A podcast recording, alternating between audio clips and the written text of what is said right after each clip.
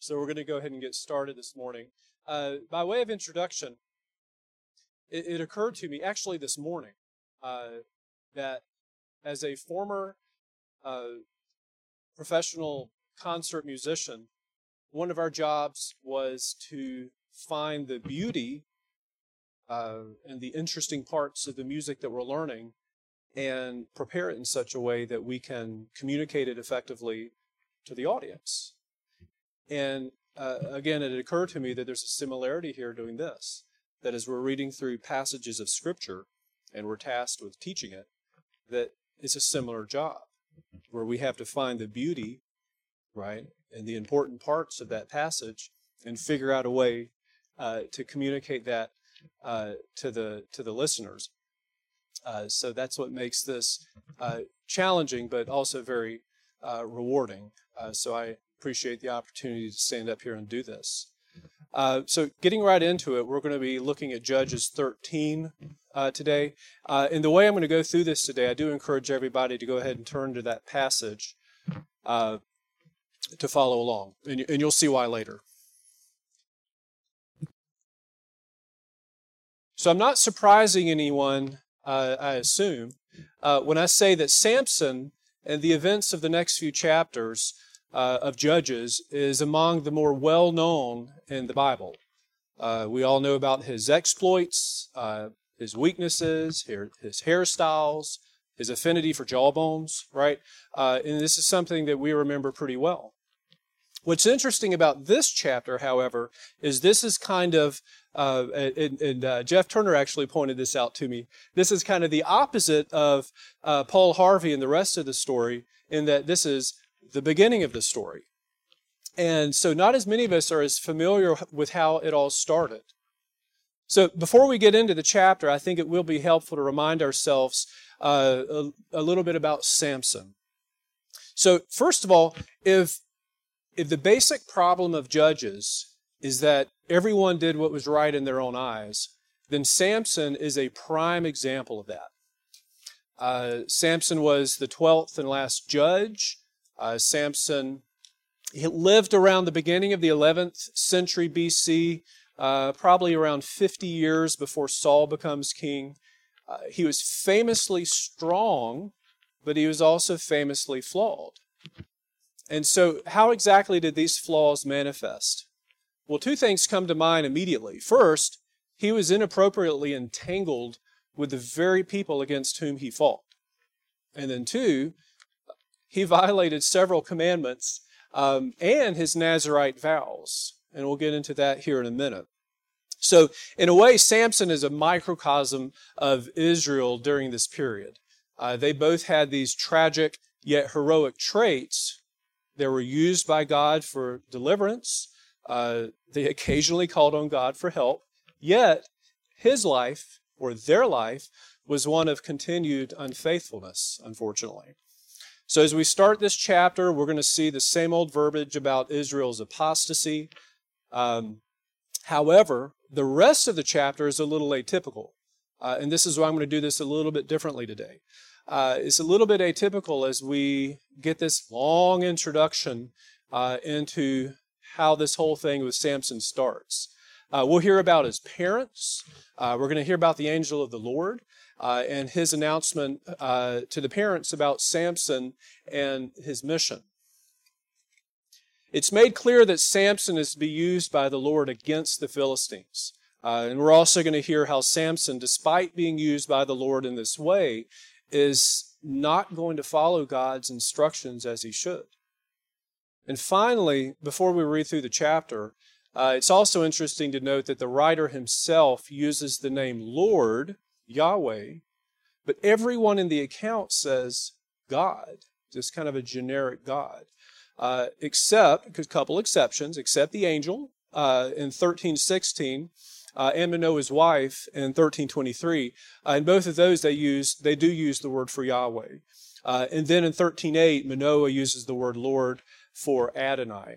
But otherwise, everyone is just using a generic word for God. And this is important because it is yet another sign of Israel's problems uh, that they rarely use the distinctive name of Israel's God in chapters 13 through 16.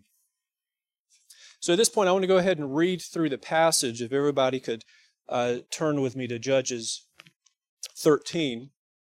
Uh, and before we do so, let's come to the Lord in prayer.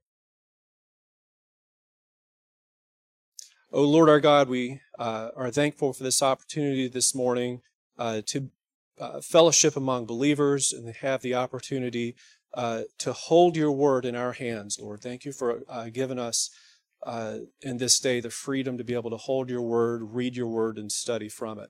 I ask that you will enlighten our hearts as we study this word and bless our time together. In Jesus' name we pray. Amen. So this is Judges 13.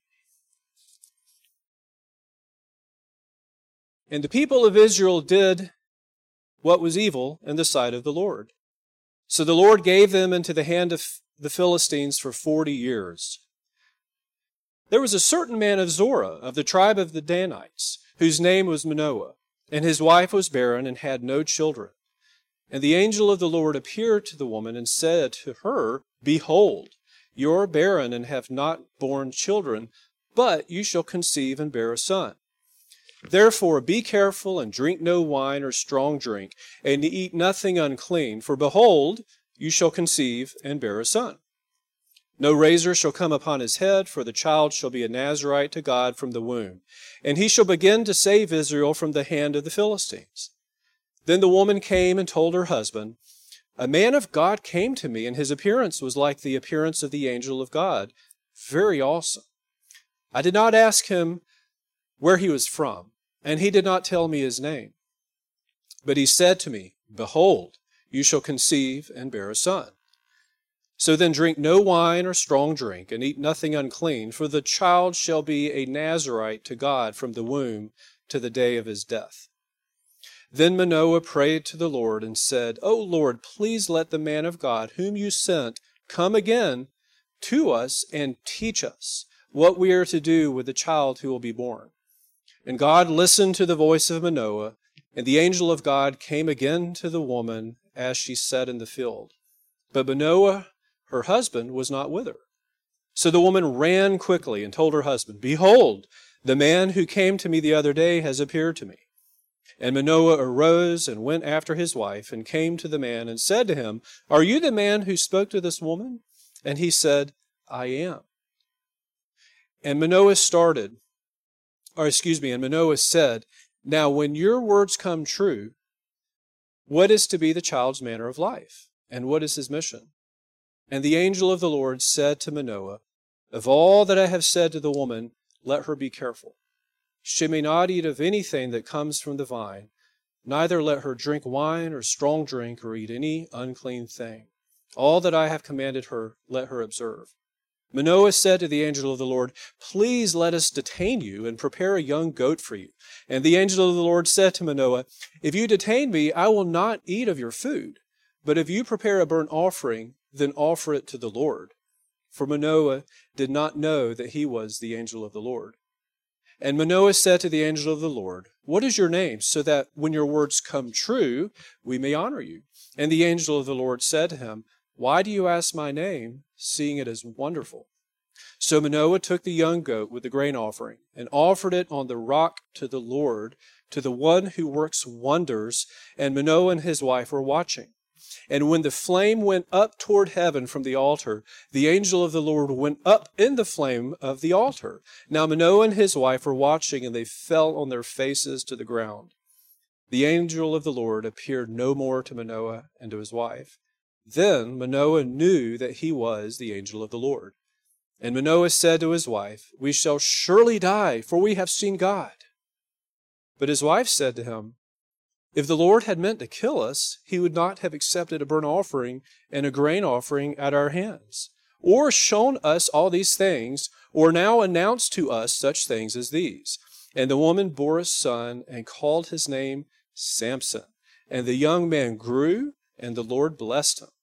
And the Spirit of the Lord began to stir him in Mahaneh Dan, between Zorah and Eshtaol.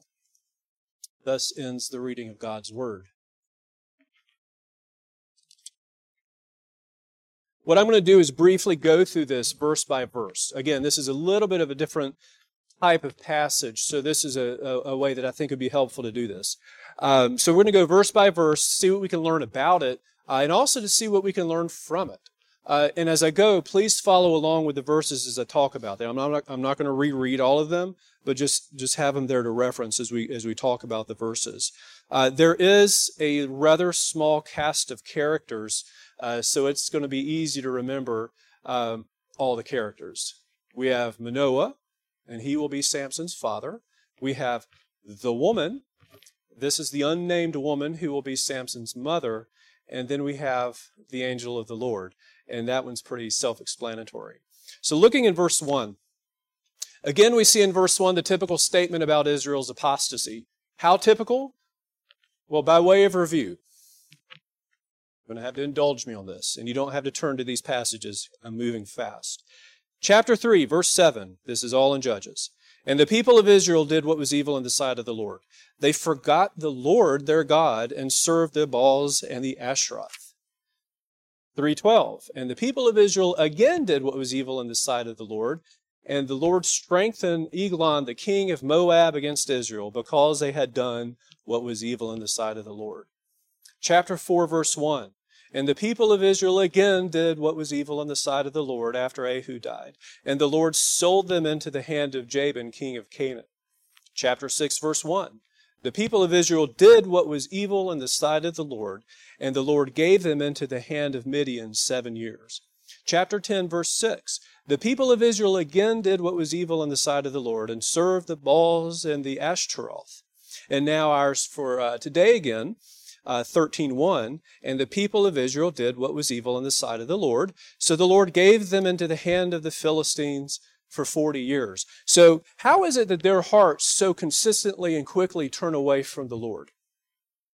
Well, another way to ask this question is this How is it that our hearts turn away so quickly and consistent, consistently from the Lord? Scripture gives us an answer to this. Jeremiah 17 9. The heart is deceitful above all things and desperately sick. Who can understand it? Genesis 6 5. Then the Lord saw that the wickedness of man was great on the earth, and that every intent of the thoughts of his heart was only evil continually. Jeremiah 7:24 Yet they did not obey or incline their ear but walked in their own counsels and in the stubbornness of their evil heart and went backward and not forward. Psalm 53 The fool has said in his heart there is no God. They are corrupt, have committed abominable injustice, there is no one who does good. God has looked down from heaven upon the sons of men to see if there is anyone who understands, who seeks after God. Every one of them has turned aside. Together, they have become corrupt. There is no one who does good, not even one. And finally, Mark 7 20 to 23. Um, and he was saying, That which proceeds out of the man, that is what defiles the man. For from within out of the heart of men proceed the evil thoughts, fornications, thefts, murders, adulteries, deeds of coveting and wickedness, as well as deceit, sensuality, envy, slander, pride, and foolishness. And unfortunately, this is a small sample again. Um, I had a friend at work a few years ago. I had made a comment uh, in passing. We were having a little minor theological discussion. And I made this comment about uh, our sin nature. And he looks at me and he says, Oh, you're such a Presbyterian. And, and, I, and, and I assured him that I did not, in fact, get that out of my Presbyterian handbook, that this actually comes from the Bible. And I told him, you know, I'm a nice guy. I told him if he had a free hour and a half, I could read through some of the passages in the Bible that talks about our bent towards sin. Um, uh, unfortunately, he said he had an appointment to go to, so uh, maybe another time. We know that the enemies of Israel have hurt her in a variety of ways. Uh, these uh, these ways become more subtle yet more destructive. After the Moabite invasion from chapter 3, uh, the Canaanite cruelty from chapter 4, the Midianite devastation from chapter 6, what worse can the Philistines do to the people of God? Well, the Samson saga will tell us to be given into the hand of the Philistines. And that, that this means that the Israelites fraternized with them, even to the point of intermarrying with them. Israel had totally sold out to the values of the Philistine world. They were deliberately, and this is important, they were deliberately blurring the distinction between the people of God and the people of the world. Looking in verse 2, here the writer begins with what seems, at least for the moment, a completely unrelated story. It has a real, um, shall we say, storybook feel to it, uh, kind of similar to the openings of the book of Ruth and 1 Samuel. Here we see, seemingly out of nowhere, uh, there was a certain man of Zorah. Where? Whose name was Manoah. Who? Now we know this is the background of uh, to the call of Samson, but it's certainly a unique follow-up to uh, Israel did what was evil in the sight of the Lord. Uh, so then, who is Manoah and his wife? We don't know much. Uh, in fact, with his wife, uh, even though she is mentioned no less than 19 times between 13.2 and 14.9, we are never given her name. Even Manoah refers to her as this woman. And this is not disrespect, this is on purpose. Uh, there is something about her name, too, uh, that is perhaps too important to mention. Uh, one of the commentators states that her very obscurity is an intrinsic part of the story. So she is barren, uh, and therefore, obviously, the woman and Manoah are both childless. So God's promise, therefore, of the birth of a son comes to most unlikely people. Again, similar but not the same uh, as another account we might be familiar with. Looking in verse 3. So, with all the colorful and entertaining parts of the Samson account, it's easy to get caught up in thinking about and trying to picture Samson. Just how big were his biceps, right? Um, however, this verse is important, verse 3. This verse is important because it is a reminder that this is not about Samson, this is about the Lord and his work. This, this, this is what should be memorable and most noteworthy to us. It is He, it is the Lord who is setting all of this up. So God's angel appeared in a Danite home in the village of Zorah uh, to announce to the couple the birth of a child that would be a savior, savior of Israel. And then we, we, we, do have to remind ourselves that this is Judges 13, not Luke 1, right? Uh, the parallel, the parallel is not a coincidence. There's not a lot of coincidences uh, in the in the Bible, are there? Uh, in fact, one of my favorite responses when somebody tries to tell me, "Oh, oh, oh, it was just a coincidence," I like to say, "Coincidence."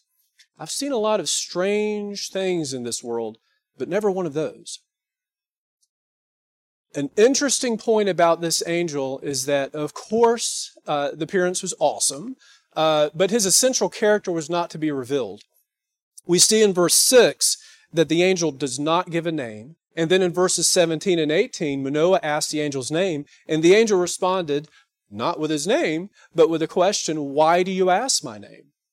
And then in verses 4 and 5, this motive of the barren woman is a recurring theme in scriptures, isn't it? Uh, some, some examples. Uh, Sarah anguished over her childlessness, Genesis 11 through 21. Rebecca's first 20 years of marriage were childless, Genesis 25. Genesis 25. Rachel was both barren and green with envy until she at last gave birth to Joseph, Genesis 29 and 30. Then after Samson, there's Hannah in 1 Samuel 1 and Elizabeth in Luke 1.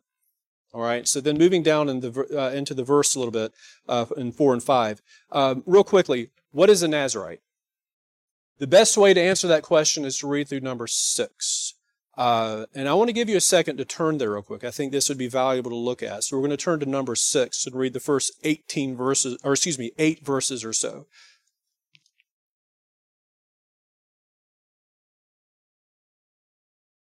Despite what others may say, um, I believe that reading along uh, while it's being read to you, reading along yourself can be helpful for understanding and for attention. Uh, and sometimes the more senses we involve, the better. Anyway, so this is Numbers uh, chapter 6, starting from the beginning. And the Lord spoke to Moses, saying, Speak to the people of Israel and say to them, When either a man or a woman makes a special vow, the vow of a Nazarite, to separate himself to the Lord, he shall separate himself from wine and strong drink. He shall drink no vinegar made from wine or strong drink, and shall not drink any juice of grapes or eat grapes, fresh or dried. All the days of his separation he shall eat nothing that is produced by the grapevine, not even the seeds or the skins. All the days of his vow of separation, no razor shall touch his head, until the time is completed for which he separates himself to the Lord, he shall be holy. He shall let the locks of hair of his head grow long. All the days that he separates himself to the Lord, he shall not go near a dead body, not even for his father or for his mother, for brother or sister. If they die, shall he make himself unclean because his separation to God is on his head? All the days of his separation, he is holy to the Lord. And then skipping ahead to verse 13. And this is the law for the Nazarite. When the time of his separation has been completed, he shall be brought to the entrance of the tent of meeting. And then it goes on and on and on to talk about what should happen after that time is completed. All right. So, uh, and then you're welcome to switch back now to, uh, to, to Judges. So, essentially, any man or woman uh, could take a vow to become a Nazarite. It was to be, and, and, and remember this, it was to be uh, for a limited time, and it was to be voluntary. Uh, this vow came with three provisions. One, abstinence from wine, strong drink, or anything associated with the vine. Two, no cutting of the hair. And three, no contact with the dead, i.e., a corpse. If a person did become unclean, there were elaborate cleaning ritual, uh, rituals to become clean again. Now, to us, this seems a little unusual, uh, maybe even, maybe even a little arbitrary. You know, grapes, carcasses, and haircuts. But as always, the sign is not so important as what it signifies. In this case, saying no to these things is not as important as saying yes to something more important the, de- the, ded- the dedication of himself or herself to God in a very special and particular way. And this is what is certainly more important uh, than, than the hairstyles themselves. Uh, and notice verse 4 again. Not only is Samson to say no to these things, but his mother is told to say no to these things. Right? Now think about what this means. There's, a, there's several different ways that we could go with this uh, but not the least of which is that the unborn baby in the womb is to say no, as it were, right, to these things as well. Meaning, he's already set apart, even at or before conception. It's interesting. So, based on this and what you know about Samson, you might recognize that there are three unusual uh, things about Samson and this vow. All right? Uh, first, he did not take it voluntarily, right? Remember, it had to be taken voluntarily. He didn't take it voluntarily. It was, verses 5 and 7, his lot from the womb. Second, it was not for a limited time, it was to last until the day of his death, verse 7. And three, he broke every one of its stipulations, right? Um, his hair was cut, chapter 16, 17, and 19. He associated with the dead, 14, 6 through 9, and 15, 15. And he probably drank at his wedding feast, uh, chapter 14, 10 through 20. So, in case the words probably drank are not convincing enough, uh, the Hebrew word mishteh used for feast in that passage is one that refers to a feast particularly known for the consumption of alcohol. Um, and uh, just, just as a funny side note, uh, I, I, wanted to confirm that. So I went to our uh, professor of Hebrew where I work, and uh, to ask him about it. And he confirmed that. Um, and he's normally a very dry guy, like he never shows emotion or excitement. But boy, when I asked him a question about Hebrew, he just lit up. And then he, he even grabbed my legal pad and started showing me this is how you write it in Hebrew, and this is why you write it this way. So it gave me a lot of respect for what Pastor David and the others here that are, are learning Hebrew are going through. Um, uh, but uh, again, that feast was particularly known for the consumption of alcohol. So, sticking with Samson's flaws and his limited success, um, note in verse 5, this is really an important word. Um, note in verse 5 where it says that he will begin to save Israel. This explains why the Philistines were still enemies of Israel in the days of Samuel, uh, Saul, and David. Moving ahead to verse 6 and 7, you see the words a man of God. Man of God designates prophets elsewhere in the Old Testament mostly, right? Uh, Deuteronomy 33, 1 Samuel 2, 1 Kings 17. Um, so at first, Samson's mother may have thought that she was talking with a prophet. And that's still pretty impressive. But then she soon realized that this was someone greater. In fact, as we see in verse 18, the angel's name was too wonderful to comprehend. So the angel told the wife, the wife told the husband, and you might wonder if the husband was the least bit skeptical of his wife's story. Uh, maybe, um, but maybe not. Uh, I mean, it seems to me uh, that he probably wasn't, and, and you'll see this in a minute. In fact, in a way, he kind of reminds me of Nathaniel um, from the gospel account, where it was said of him that he was an Israelite indeed, in whom is no guile. I love that description. I would love for people to be able to say that about me. Um, so, like his wife, he believes the message. In verse 8, clearly, Manoah is also willing to obey the instructions from the man of God.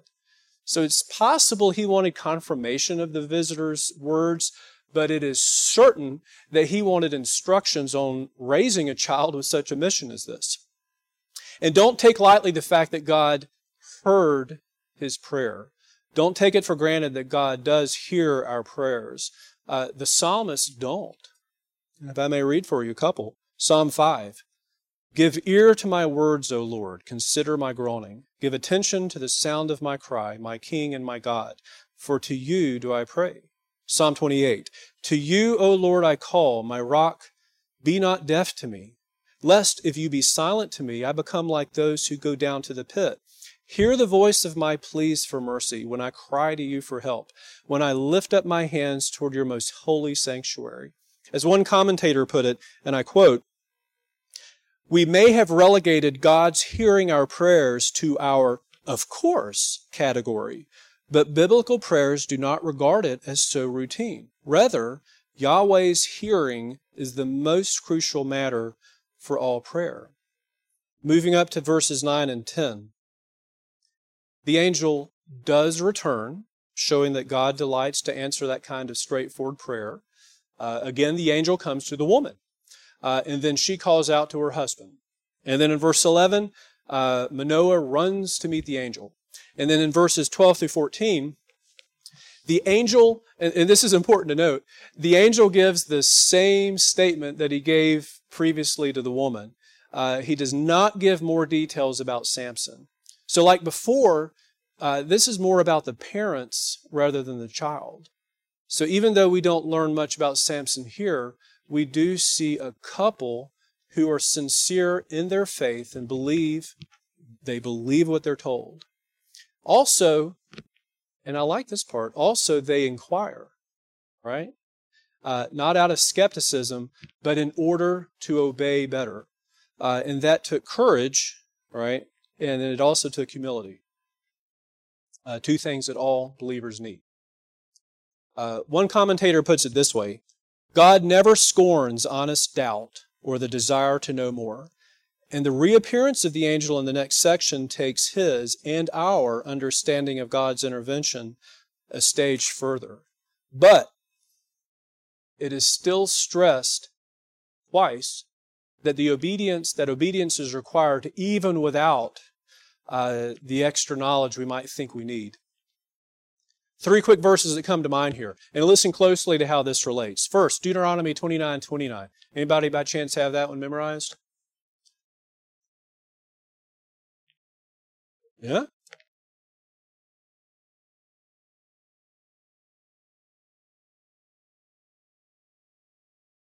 All right, all right, well done. Everybody hear that?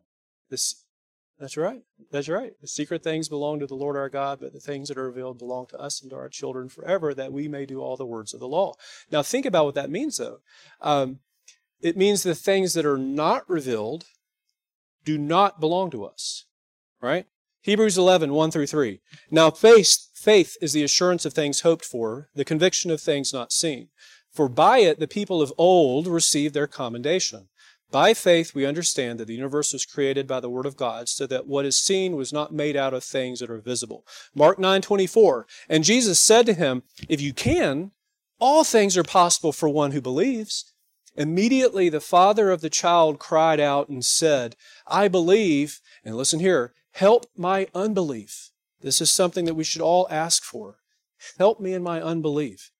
All right, moving up to verse 15. Manoah did not know what he was dealing with still, and this brings Hebrews 13 to mind. Let brotherly love continue. Do not neglect to show hospitality to strangers, for thereby some have entertained angels unawares.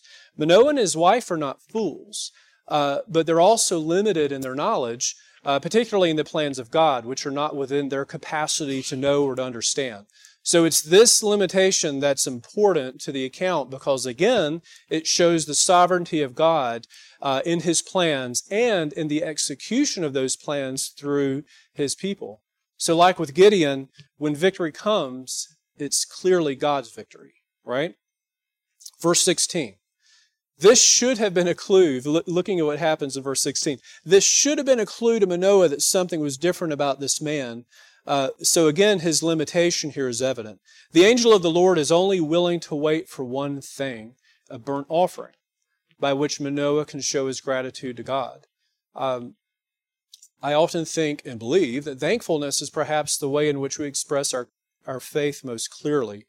Uh, sometimes we get so caught up in things of value that we uh, forget about or ignore things of, of eternal value. Uh, one commentator put it this way Heaven is concerned about time to thank, time to worship, time to reflect on the nature of God, to rejoice in His goodness, and enjoy His friendship. End quote. Verses 17 and 18. So still labor, uh, Manoah is laboring under a lack of understanding of who this is. Uh, so Manoah asks his name. And why does the angel not give a name? Because it is too wonderful to comprehend. This takes me to uh, Psalm 139. And listen closely. O Lord, you have searched me and known me. You know when I sit down and when I rise up. You discern my thoughts from afar. You search out my path and my lying down and are acquainted with all my ways. Even before a word is on my tongue, behold, O Lord, you know it altogether. You hem me in behind and before and lay your hand upon me. Such knowledge is too wonderful for me. It is high. I cannot attain it. So, why all of this about a name? We have to remember that in Hebrew thought, the name reveals the nature, right? It's not so much like that today, is it? Uh, sometimes Bubba is just Bubba, right? And that's okay. That's all right. All right. Uh, verse 19, one who works wonders. Uh, just FYI, this is the same root as wonderful in verse 18. Verses 20 and 21. It is here that they grasp the situation finally, right? Uh, it's definitely a dramatic and a rapid way to learn uh, who they're dealing with. And so, how do they respond? They fall on their faces just like the people of Israel when victory comes and acknowledge that his name is dot dot dot wonderful. Verse 22. Manoah's fears are similar to those of Gideon when he encountered the angel of the Lord. Uh, in chapter 6, verse 6, real quickly. Then Gideon perceived that he was the angel of the Lord, and Gideon said, Alas, O Lord God, for now I have seen the angel of the Lord face to face. Genesis 32, 30. So Jacob called the name of the place Peniel, saying, For I have seen God face to face, and yet my life has been delivered. Exodus 33, 20. But, he said, You cannot see my face, for man shall not see me and live. So in verses 23 and 24, it's obvious here that Mrs. Manoah has a better handle of the situation than Mr. Manoah. The angel promised something, uh, that they would have a child. You can't have a child if you're dead, right? And so, and like Gideon in chapter 6, to see and hear the angel of the Lord meant, in effect, to see and hear the Lord himself. The Lord has opened his mouth, and he will not go back on his word. So remember this as you read scriptures, uh, particularly his promises to us. Verse 25. This, of course, means that God's Spirit was pushing Samson toward the work that God wanted him to do. Uh, the Old Testament often speaks of God's Spirit acting on individuals. Uh, w- when it happens, it's usually to empower them for some type of work or some type of service for the whole people of God. In Judges alone, we get the following examples of this real quickly. 310, the Spirit is upon Othniel. 1129, the Spirit is upon Jephthah. 634, the Spirit clothed Gideon. 1325, the Spirit stirred Samson, and then the Spirit rushes on him in 14.6 and 19 and 15.14. The Spirit also rushes on Saul in 1 Samuel 10 and 11 and on David in 1 Samuel 16.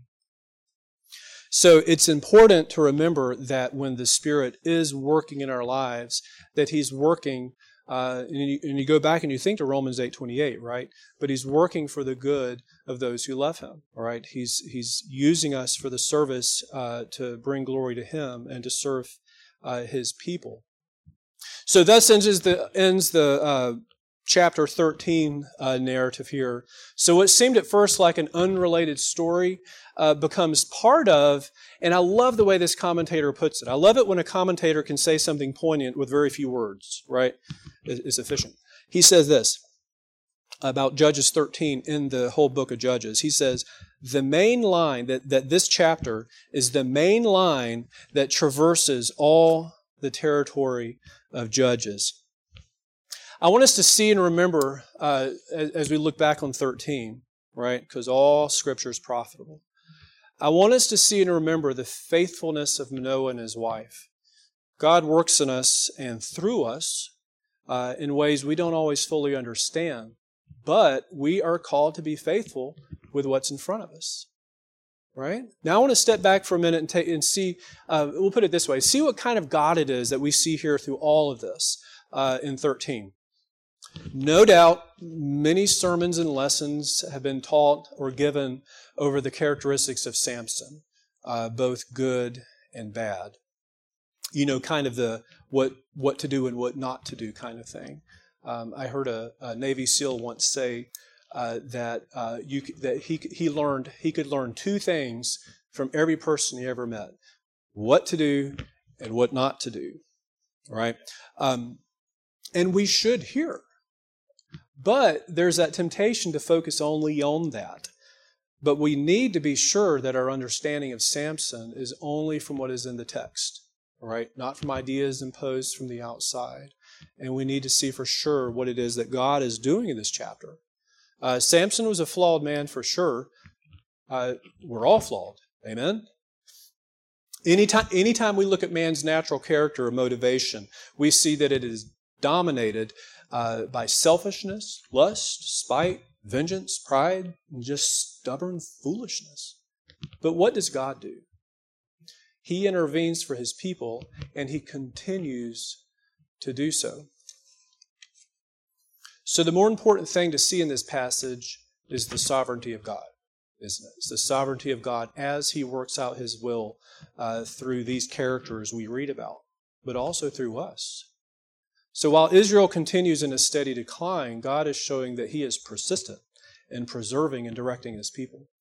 In a review of this chapter, Joel Beeke makes the point that God planned to deliver his people. And hear this He planned to deliver his people from the Philistines before they even cried out for help. All right? Uh, as Reformed believers, we see this in the order of salvation. Before we were conceived, God prepared the way for his Son to suffer and die for us. This was laid out from all eternity. And this should lead us to lift praises to God with thanksgiving and humility. Uh, 1 John 4 19. We love him. Why? Because he first loved us. So the Lord is omnipotent, all powerful to deliver us from our enemies. But let's also see that not only is he omnipotent, he is also immanent right? And that's immanent with an A, not imminent with an I. Uh, this word with an A comes from the Latin immanens, which means to remain in.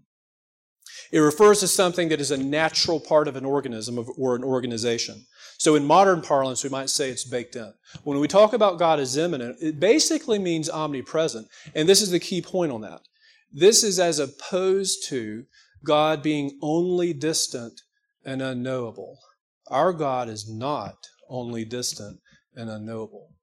So when God intervenes, it's not a ad hoc, let's put a band aid on a mistake type of intervention. Uh, one commentator said it's not a divine crisis management, right? Instead, God has a plan far in advance. We know this. And this should frankly put us on our knees to think about the greater than Samson, as it were, who ransomed us at such cost. 1 Peter 9:20 He was foreknown before the foundation of the world, but was made manifest in the last times for the sake of you, who through him are believers in God, who raised him from the dead and gave him glory, so that your faith and hope are in God. So it's a wonderful and mysterious thing to think that something that happened before in the beginning uh, could be for my sake and for your sake. And because of this, we can take great comfort in knowing that the Lord will be with us and not fail us in our struggles of life. I mean, can we really doubt that? Uh, given that the very Son of God took our very nature, uh, dwelled with us, and died for us? Galatians 2:20. I have been crucified with Christ. It is no longer I who live, but Christ who lives in me. And the life I now live in the flesh, I live by faith in the Son of God who loved me and gave himself for me. A couple years ago, Joe Fowler stood up here and said, You need to memorize that verse. Uh, I took him up on it, and I did. And it's been most helpful. It's a beautiful verse. Um, and uh, this same Son who gave himself for me, who gave himself for you, according to several commentators, was the angel of the Lord who announced the birth of Samson to Manoah and the woman. And this Son, our Lord Jesus Christ, is the same yesterday and today and forever. Hebrews 13 8.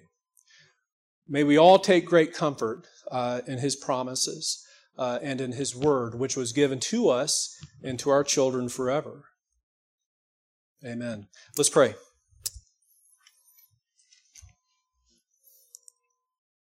O Lord our God, we praise you for your name. We thank you for uh, being both omnipotent and immanent.